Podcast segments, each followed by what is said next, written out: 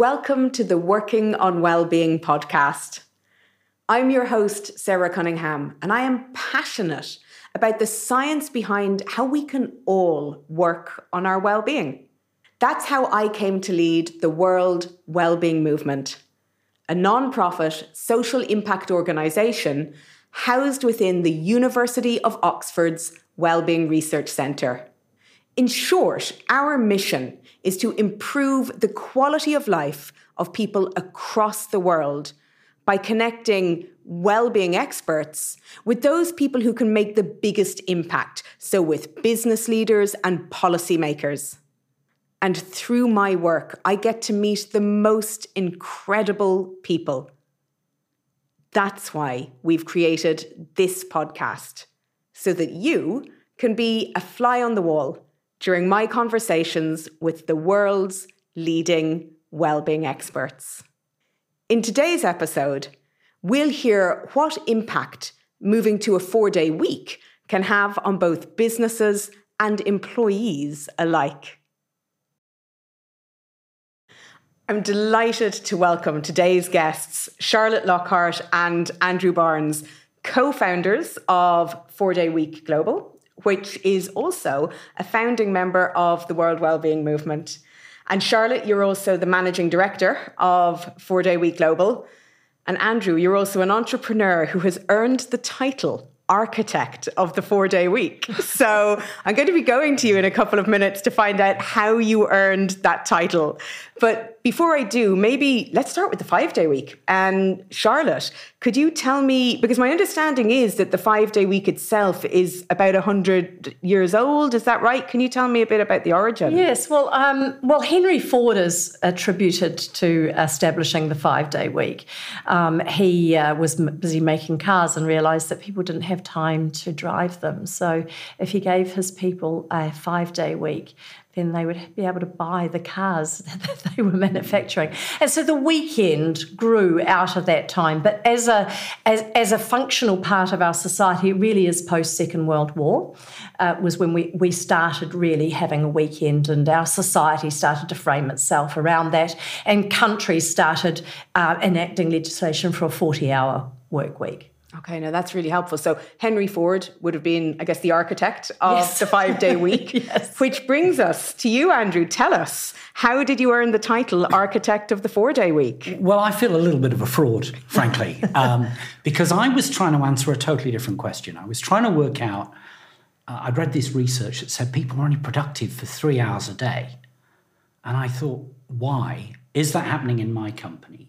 And what would happen if I changed the work paradigm? Say to people, if I gave you an extra day off a week, would you do things differently so that I could get the same level of productivity? So that's what I was trying to do. Forget work-life balance, forget well-being. It was all about how do I make my company more efficient? So back in 2018, I announced to my team, so we're going to try this. I have no idea how it's going to work. And we ran a 6-week trial. We ran research alongside of it. And what we found, of course, was that not only did productivity go up, but then all the well-being scores went up extraordinarily to levels which researchers said were the highest they'd ever seen. And that's really where it all began, isn't it? It's where we started to, the phone started to ring off the hook. We stopped counting at 14,000 media stories, because suddenly we realised everybody in the world is looking to work less and to be better in their lives. It's so interesting. So that was in your own financial services company in New Zealand that you ran that experiment.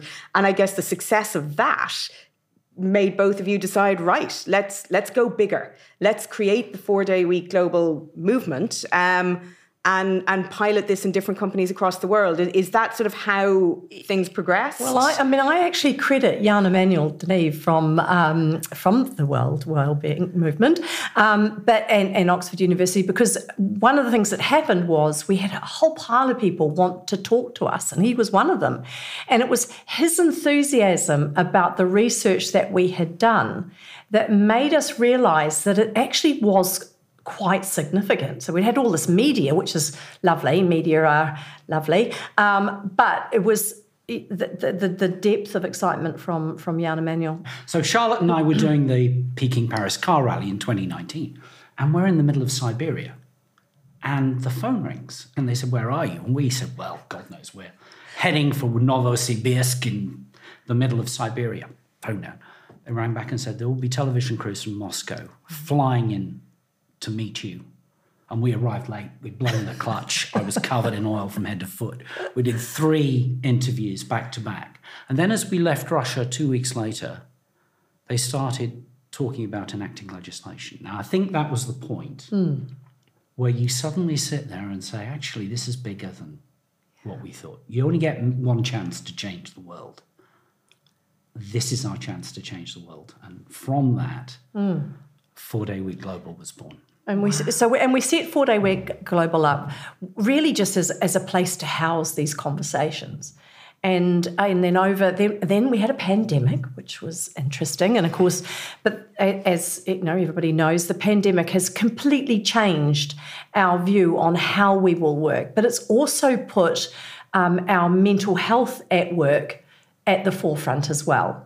And so we have now morphed into this organisation that does research on the benefits of reducing work time, so not just 4 day week, but reduced work time.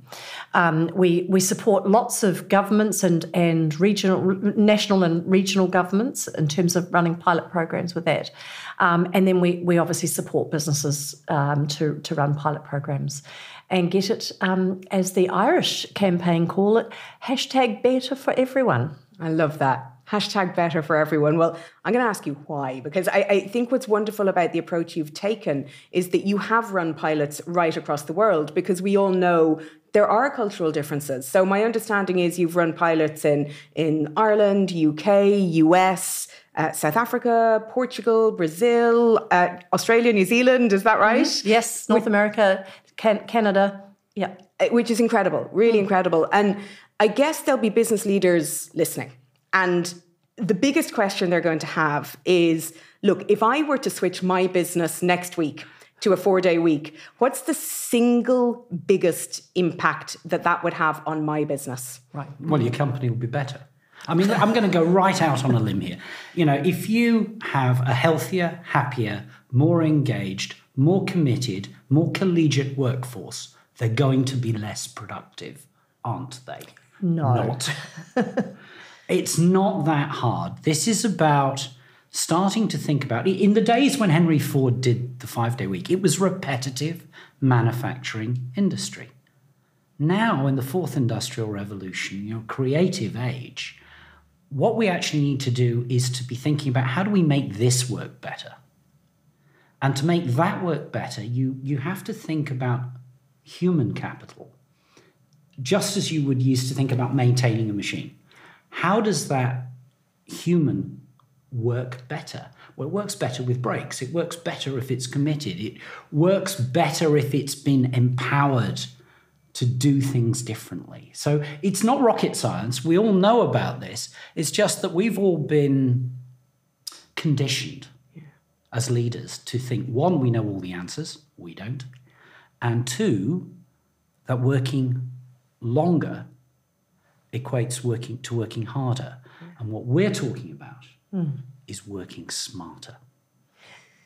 Can I pick up on that? Because I think it's a really interesting point you make. Of course, you know, we are seeing an increase in burnout, right? There's a lot of recent research from McKinsey Health Institute, also from Deloitte, talking about actually the cost of absenteeism due to burnout and mental health challenges.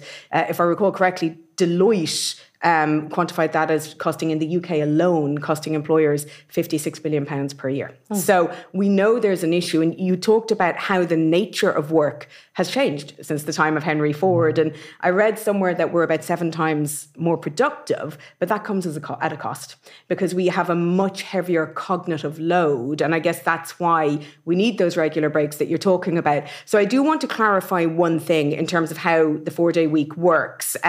So this is not about getting paid for 4 days, right? I believe you have a principle called 100-80-100. Could you explain that a bit, Charlotte? Yes. So we are very adamant that it is 100% pay 80% time with 100% productivity. And the interesting thing about that formula is, as much as we call ourselves 4 Day Week Global, we're really not talking about a 3-day weekend. We're talking about how you reduce work time. And it might not be that you are reducing work time from a 50-hour week or a 60-hour week. A lot of people out there listening will be going, but, we work 50, 60, 70 hours a week. And it's about recognising that the amount that we are working now isn't actually holding our society together anymore. And burnout is the phrase that we use to describe that. And, I'm a Gen X. We Gen Xers and baby boomers, we invented burnout. But the modern workplace needs to understand that the millennials and the Gen Zs that are coming in, they want a very different workplace. They are our children, and they watched us burn out, and they don't want to have any of that. And they have invented quietly quitting and the Great Resignation. Although it's not that these things didn't exist before, it's just that they've named it. And so as a society, as humans, we always want our children to have better than we did. And in the past, that's always been better food, better housing, better education. But all that's led to in the 21st century is more housing, more food, hello obesity epidemic. And our children, the only thing they want more of is time. And they know that they can be effective in the workplace. They want to be productive because we know this, they want meaningful work. They want what they do at work to matter. So they're not being lazy. They're just recognising that it's unsustainable, just as that generation have led the climate change movement as well. They've realised the way we live is unsustainable for the environment, but they're now transposing that into the workplace, and we should be very proud of them and encourage them in every single way we can. Gosh, I couldn't agree more. I really couldn't agree more. And I think listening to you, particularly the impacts on individuals' well-being, is so clear. One of the challenges, of course, that, CFOs will face is, we're in a period of sort of inflation and a little bit of stock market turbulence, and ultimately they need to look at the bottom line. So if a CFO is looking at going, right, can we afford to move to this model where we're paying people the same, but we're asking them to work 4 days instead of 5? How have you seen this impact through your pilots on productivity, on bottom line revenue, those kind of metrics? Well, this is really the role I play in the organisation. I'm the bar humbug person. But at the end of the day, when we implemented the trial at Perpetual Guardian, if it had gone wrong, it hit my back pocket. I was the principal shareholder.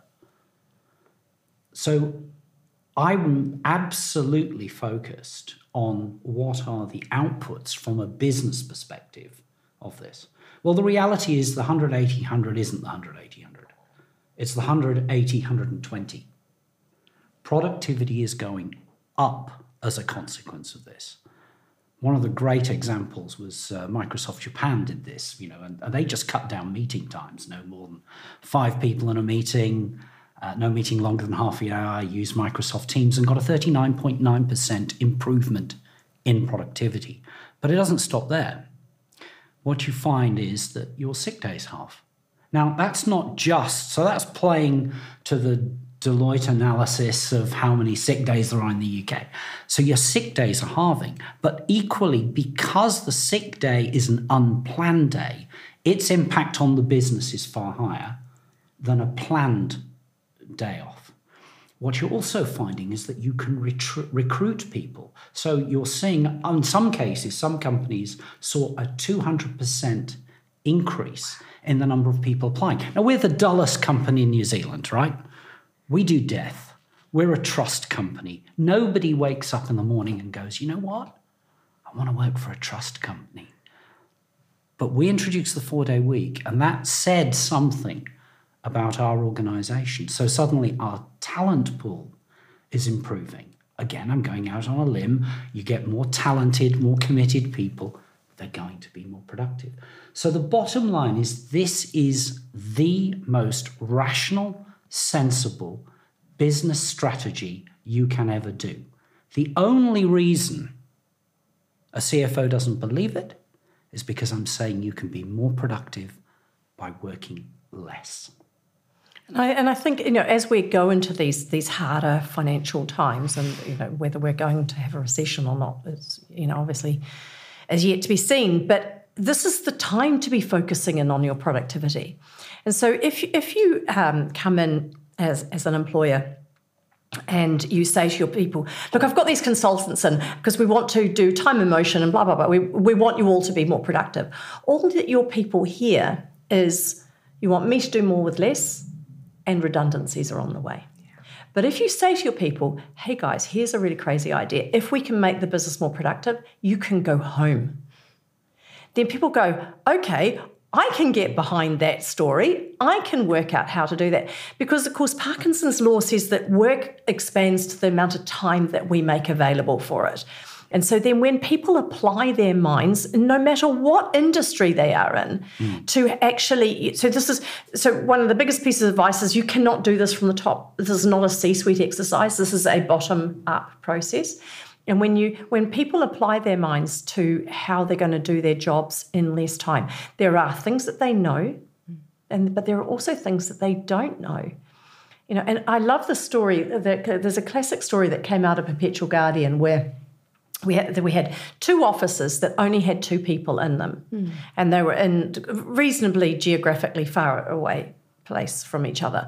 But what they did was, and this is prior to the pandemic, before we went all digital, they actually connected up digitally so that they could do the 4-day week or reduced hour working. So therefore, their customer base went from having two people at any one time, possibly down to one.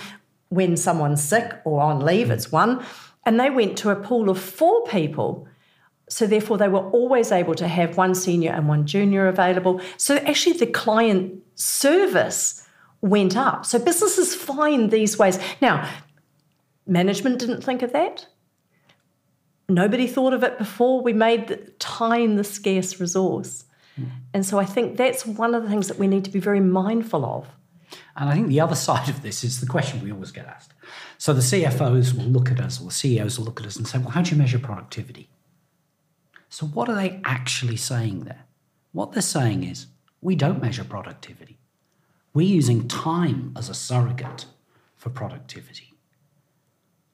And it comes up time and time again. And what we're saying is, part of this is focusing on output, not time. Because what we're doing is we're saying, rethink your company. Once you break the nexus of a 9 to 5, 5 days a week, it's very liberating. You can rethink how you shape your business, when your opening hours are, how you staff it, and you basically recreate the company using the power of your people to rethink how they deliver the service. Because the key determinants are productivity has to be at least the same, and customer service cannot go down. With this podcast, one of the things that we want for listeners is every episode, listeners will get actionable tips that they can quickly put into action. And you've already both shared two, which I think are great. You know, one was the thinking more carefully about how, you know, four people instead of two people can, you know, effectively cover around the clock. Another was your point about shorter meetings.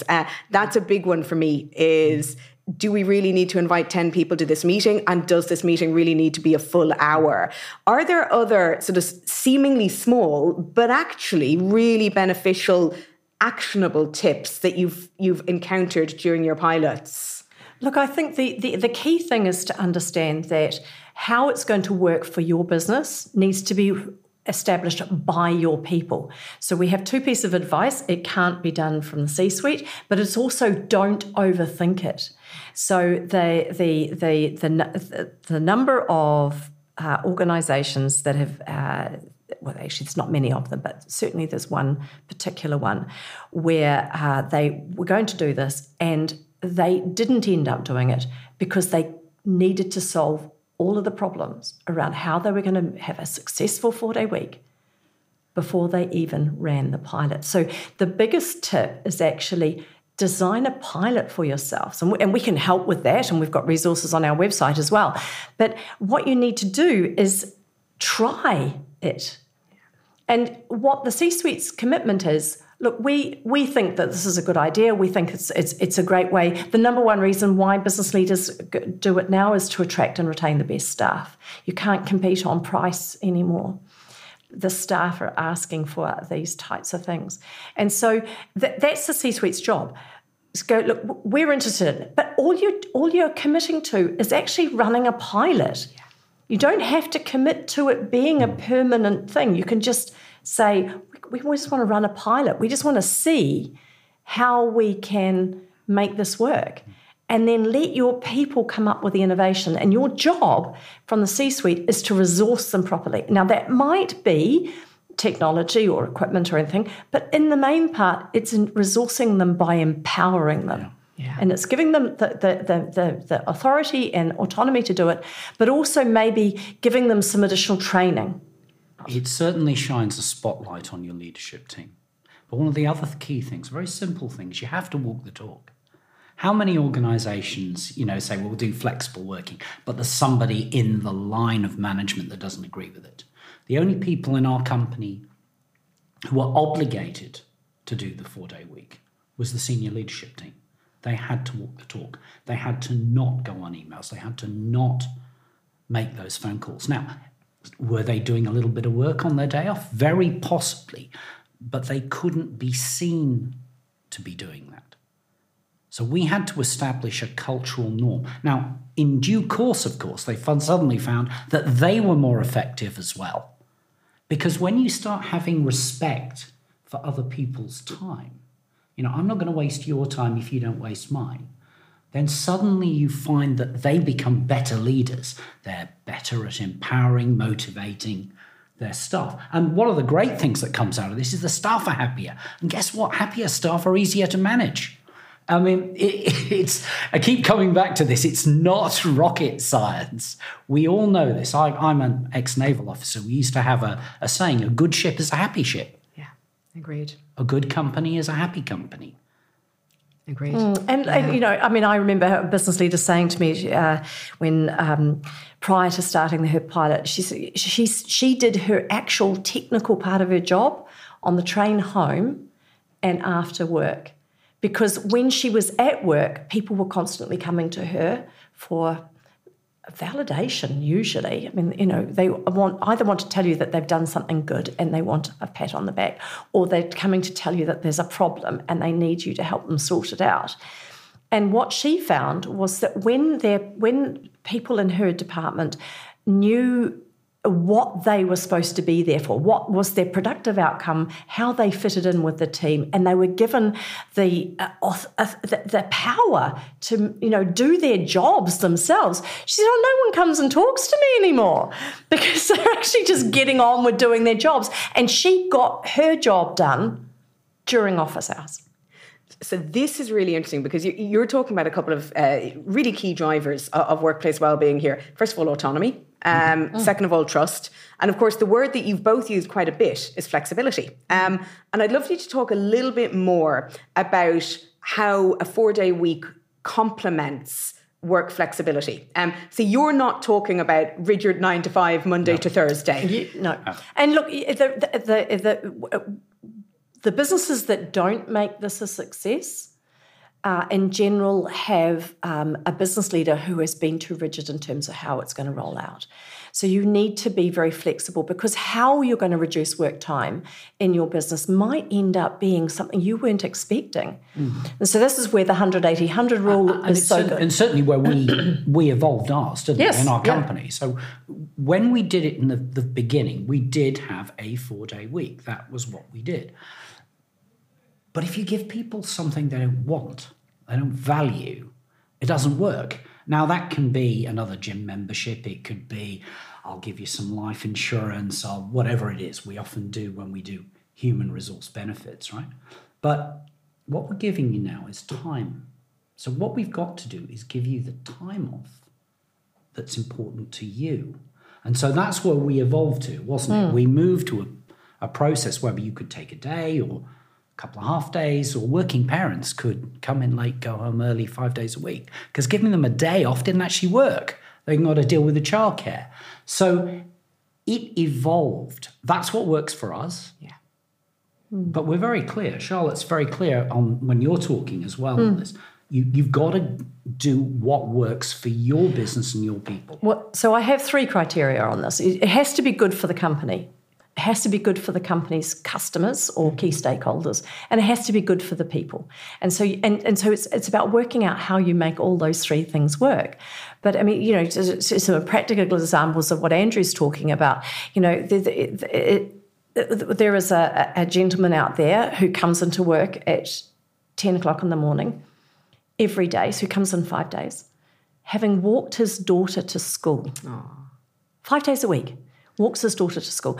Now, what father out there doesn't want that? So if he had a 4-day week and had, I don't know, Fridays off, then he would be able to do that one day.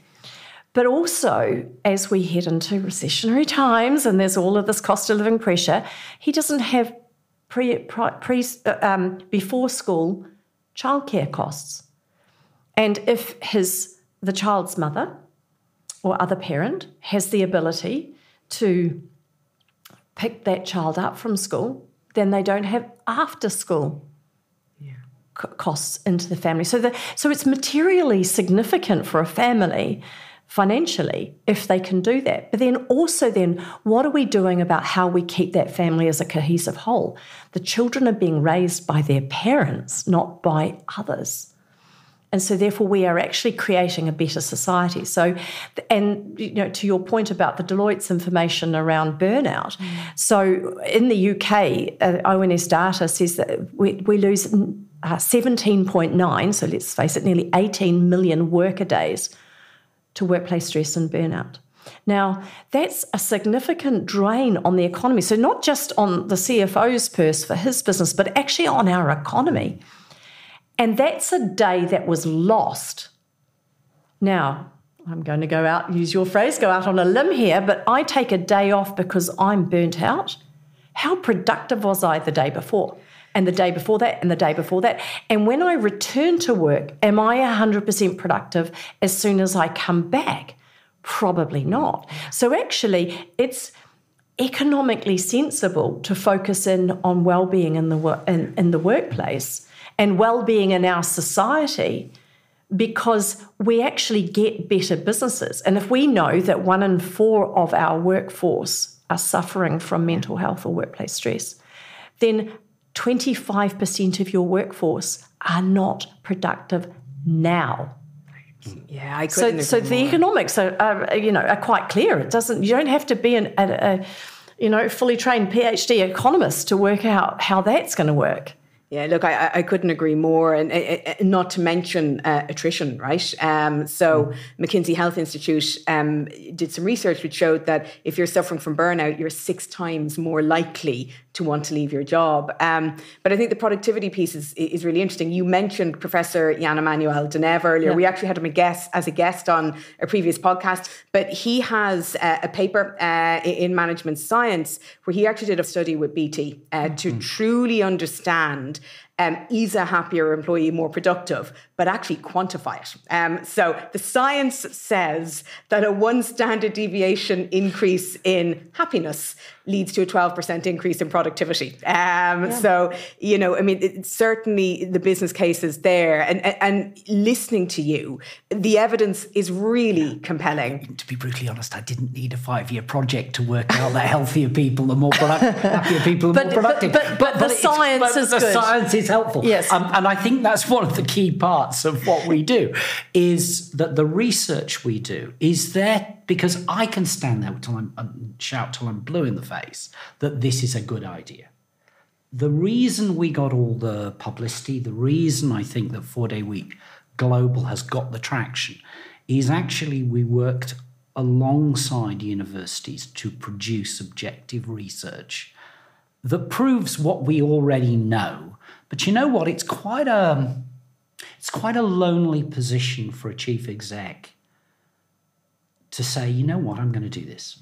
Yeah. So what we're really about doing is making it safe for people to experiment, because you can point to the research, you can point to all that objective data and say, look, you know, it works. And that means that you can you can deal with your board. I mean, I always say I cracked the problem with my board because I just announced I was doing it on national television first. And they weren't game enough to... game enough to say we're not going to go along with this. But clearly that doesn't work for a lot of companies. You've got to bring stakeholders on the journey. Yeah, and that's why, you know, you're just running a pilot, right? So that's a less scary thing for a board to agree to. Yeah. Can I ask how many pilots you've run? Because you've run, I mean, is it countless? Well, yes. So we've run pilots in Australia, New Zealand. So we've got one running in South Africa at the moment, Portugal. We've done Ireland, UK, the US, Canada. We've got Brazil starting soon and a European pilot as well. So we're running in pretty much every market. We've got Asian pilots that are going to start this year as well. We run them all around. But one of the things that when I was doing a bit of a ring around of companies during the pandemic to sort of see how they were going, one of the pieces of feedback was it's a bit of a lonely space. You know, I can ring you, Charlotte, I can ring Andrew, and I can Google and see what other companies are doing, and I can try and get hold of another CEO that's doing it. But so one of the things that we've done is we've created a community. So we run, we have a community that CEOs and other business leaders can join, and they can share ideas. And when they become part of that and they go, well, I've tried this with my business and it worked this way and I tried it with this. And so it gives them the ability to learn from each other, not just listen to what we tell them. Yeah. And that gives them a greater sense of not being alone. I think one of the great things about the whole community, though, is it's quite a generous community. I mean, we've worked with thousands of businesses who've reached out. We had a policy right from the get-go that we share everything about our original pilot and trial, down to how we structured contracts and how we got the advice to try and get round the problems of rather prescriptive employment legislation, which is one of the biggest problems you have when you're trying to implement a 4-day reduced hours week. But the reality is, as a community, people are very generous now with their time. We're on the right side of history here. And I think that's part of the strength of the movement, that you see what it does, not just to your business, but to people. Yeah. And you want to share that. Yeah. And so there's a lot of generosity in the 4-day week movement globally, which is a really nice thing to see. Well, and in the wellbeing movement globally as well. I mean, the reality is sensible employers understand that this is just the only way that you're going to be able to move forward, as well as including flexible and possibly also remote in your workplace moving forward. Some research came out of Otago University in New Zealand that said that working from home didn't suit 29% of people. And that was the headline, doesn't suit 29%, which means that it suits 71% of people. But and that was obviously research that came out post-pandemic, but my question to myself when I saw that was, so does that mean that prior to the pandemic, and we did flexible and remote, that we actually weren't providing our people with the type of workplace that best suits them? Well, it's just that the pandemic has highlighted that for us. And one of the things that I, often say when I'm talking is people lost their lives and their livelihoods with the pandemic. And how are we going to honour that sacrifice if we don't have true, proper social change? Agreed. What do we learn if we don't take the lesson and move forward with that? And so I think that's really important that we honour them. It's certainly the next part on our journey is when we're looking at the research, we're going to start to move away from productivity in companies, because we actually take a view that's broadly been proven now, that we can see that productivity isn't adversely impacted. But there is some good basic data, and we're starting to build on that around what's the social impact of actually people having more time? What does that mean about volunteering? What does it mean about family cohesion? What does it mean for education? What does it mean for the environment? I mean, there's a piece of research that says that if the UK went to a 4-day week, it would be the equivalent of taking the entire UK private car fleet off the road. Now think about what that has the potential to do. Yeah, wow. For the environment. Yeah. What happens to health if, in fact, the 1 in 4, 1 in 5 with mental health, they're the people who are going into the NHS. What does that do to the NHS? What does that do to waiting lists? What does that do to the pressure on our hospitals if actually we have a healthier, happier workforce? Well, one of the interesting things that came out of, on the health certificate statistic, one of the things that came out of the research was that people got 7 hours more sleep a week. Wow. Now, you might be sleeping your entire day off, but I think not. But we know the health statistics around sleep are significant and material on our ongoing health and how we cope with cancers and heart attacks and all that sort of thing. So if there was less insomnia, less of these other things that become pressures on people. And so the person that you're bringing to work is somebody who's better who's rested. Probably also spending a bit more time working out and cooking, which basically means not having high-salt takeaway food because they're time poor. I mean, the hypothesis, I guess, here is you're sleeping better, to your point, because you're not lying awake thinking, oh, I have to do this, I have to be up at 6 a.m., et cetera. And I read a really interesting academic paper, but it really struck me, because they found that work is one of the hardest desires to resist. Now, what really struck me was the other temptations are things that we know to be addictive, right? Smoking, alcohol, food, but yet work was up there. Mm-hmm. We all know workaholics. Mm-hmm. And you've kind of touched on workaholics a little bit earlier on.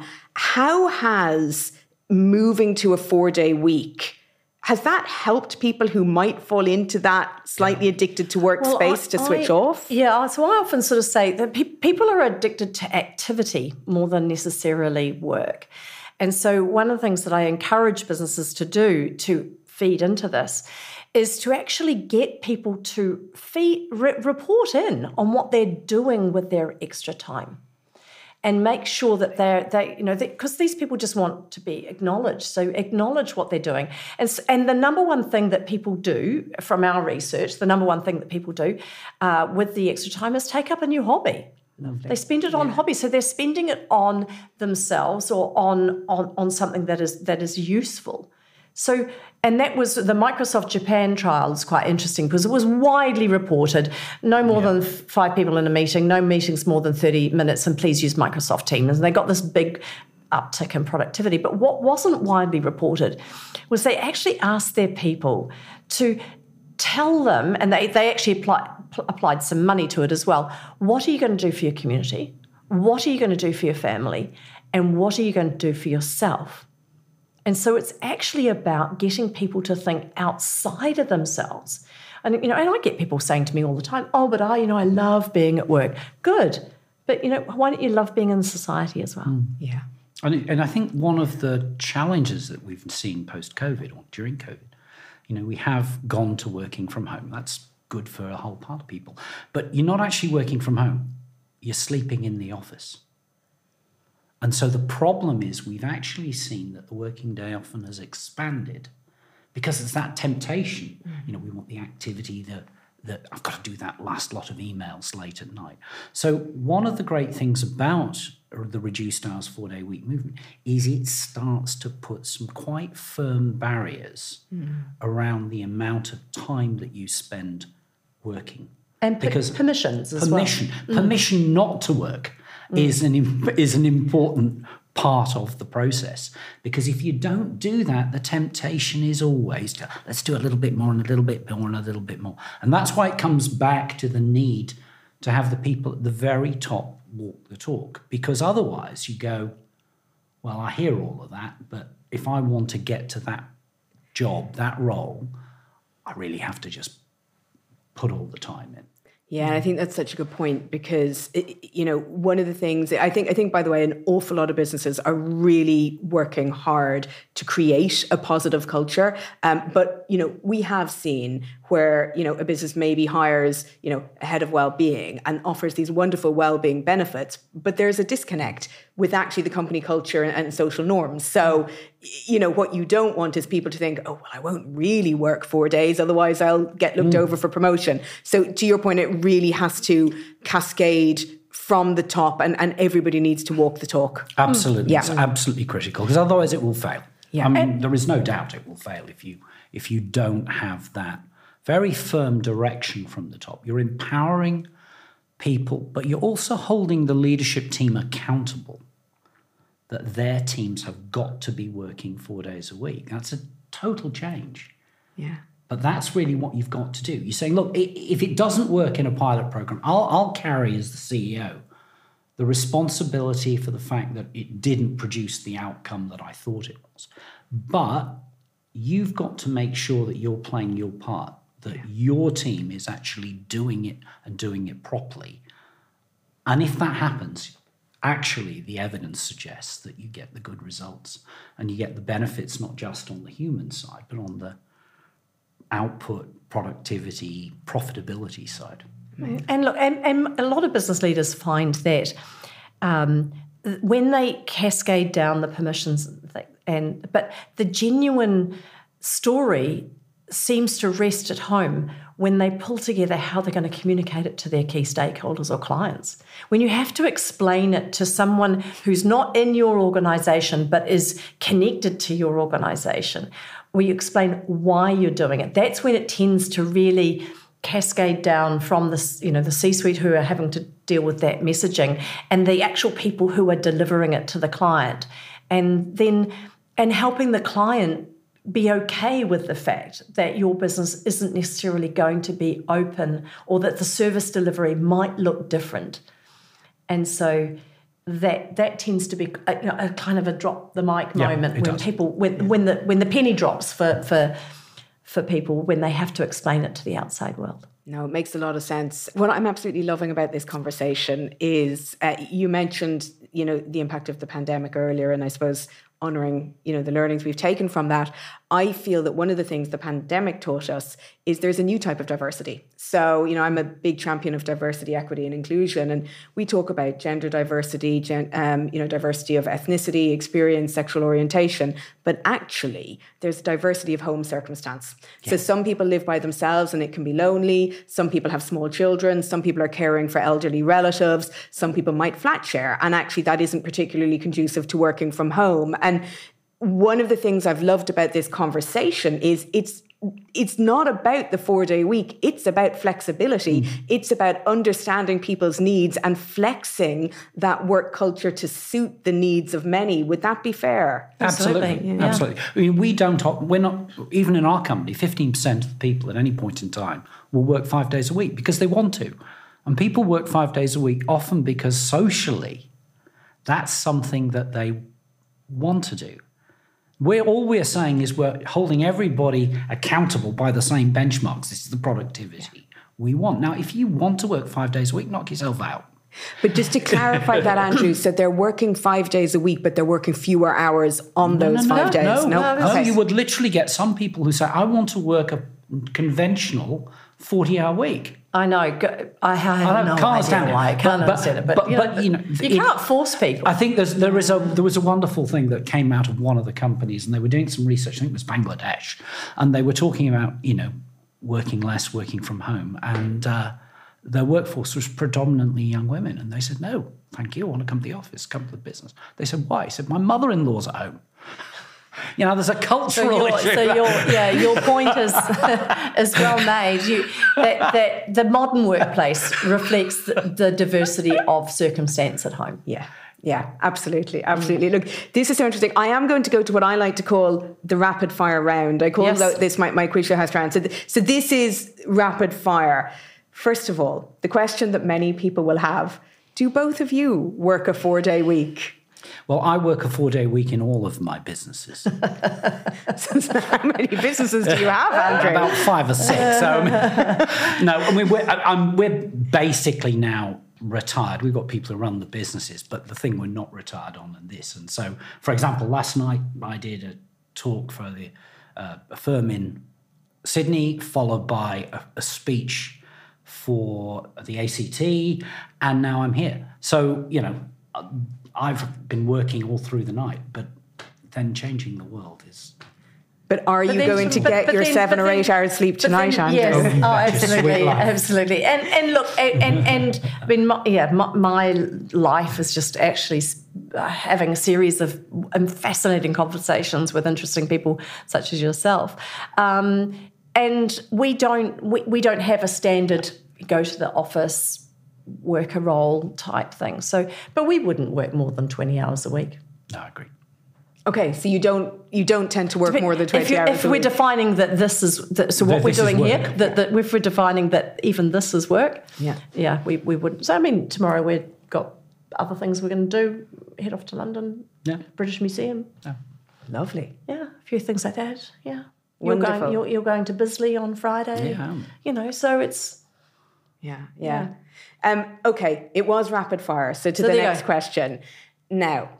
I like to ask people how you're doing. And, one of the things actually that really, Aristotle would have said that the goal of life is what he called eudaimonia, right? Which is purpose-driven happiness, purpose-driven well-being. And listening to both of you, my goodness, what you do for a living is so purpose-driven. But how the academics like to measure well-being, instead of saying, how are you? They'll say, on a scale of 1 to 10, how would you rate your life satisfaction nowadays? Can I go to you first, Charlotte? Oh, I would put myself at probably a 9 or a 10. I mean, I'm very blessed. We have an environment where we are not financially challenged. So we are able to take on this job. I call it a job, this passion project, to help change the world. And so we have a fairly unique opportunity to be able to do that. I am probably more of a 9 than a 10 just because and it's not something that I have as a secret. I've got metastatic breast cancer. So there's a part of me that knows that I've got a more limited time on this earth, and that sits in my head from time to time. But I also have a true mission. So I know that when I get to the end of what will be my now shortened life, I will have had a chance to truly achieve something. And that is that makes the journey that I'm on with my health all the more accepting because I can do that. Charlotte, I didn't know that, and thank you so much for sharing, and I'm so sorry to hear that you're going through that, but I'm bowled over by your positivity and how you're dealing with what you're going through. You're an absolute inspiration, Charlotte. So thank you so much. Do you mind if I ask a follow-up question, which is, what are your tips for your own well-being? How do you look after yourself? And I'm going to ask the same question to Andrew. I have to listen to him every now and then, and he says to me, "You're doing too much." So you have to let people in, and you have to. The reason why I share what I'm going through is because it makes me accountable to others. And so if I start to take on too much, this man here is the first one to point it out, my children, my mother, people around me. So then it means that also that when I am tired or when I am feeling like I've stretched myself, that I can just say to people, look, I'm sorry, I have to take a step back for a period of time. And so that is the thing. But yes, you're... I am... I'm one of these people that likes to go hell for leather with anything. So having an accountability partner, I think is good. Oh yes, to be fair, I'm your accountability partner. So what are your tips then, Andrew? How do you switch off? How do you look after your well-being? Well, this is one of the great things about this. This is about just literally making time for other things, working out what's more important. Now, I'm prioritising, my family, my children, my health, because, I've had a life where I've had people have nervous breakdowns in front of me because of the pressure of the work that they're in. And I know a couple of times I've come very close to the line. And... I don't want that for me. I don't want it for my kids. So if I've got to walk the talk here, right? You know, we have to walk the talk, which is you've got to work out what's more important. So, you know, I'd put myself down as a 9 or 10 on the scale, because you just don't get many chances to change the world for the better. You know, we're not an Elon Musk or a Jack Ma with a, you know, 996 or 100 hours. You can keep that. What we want is to make life better for everyone. Everybody in the world, they want to, you know, bring up their kids. They want a decent standard of living. They want basic levels of security. They want a good life. What this is about is actually sharing the benefits of the more productive society and making life better. And I personally can't think of a better epitaph. I mean, what an incredible place to finish this interview, to be honest. Making life better. I have better for everyone. Hashtag better for everyone. I particularly like that came from your Irish pilot, Charlotte. It has been wonderful speaking to both of you. You are change makers, you are innovators, and you are an utter inspiration. So thank you so much.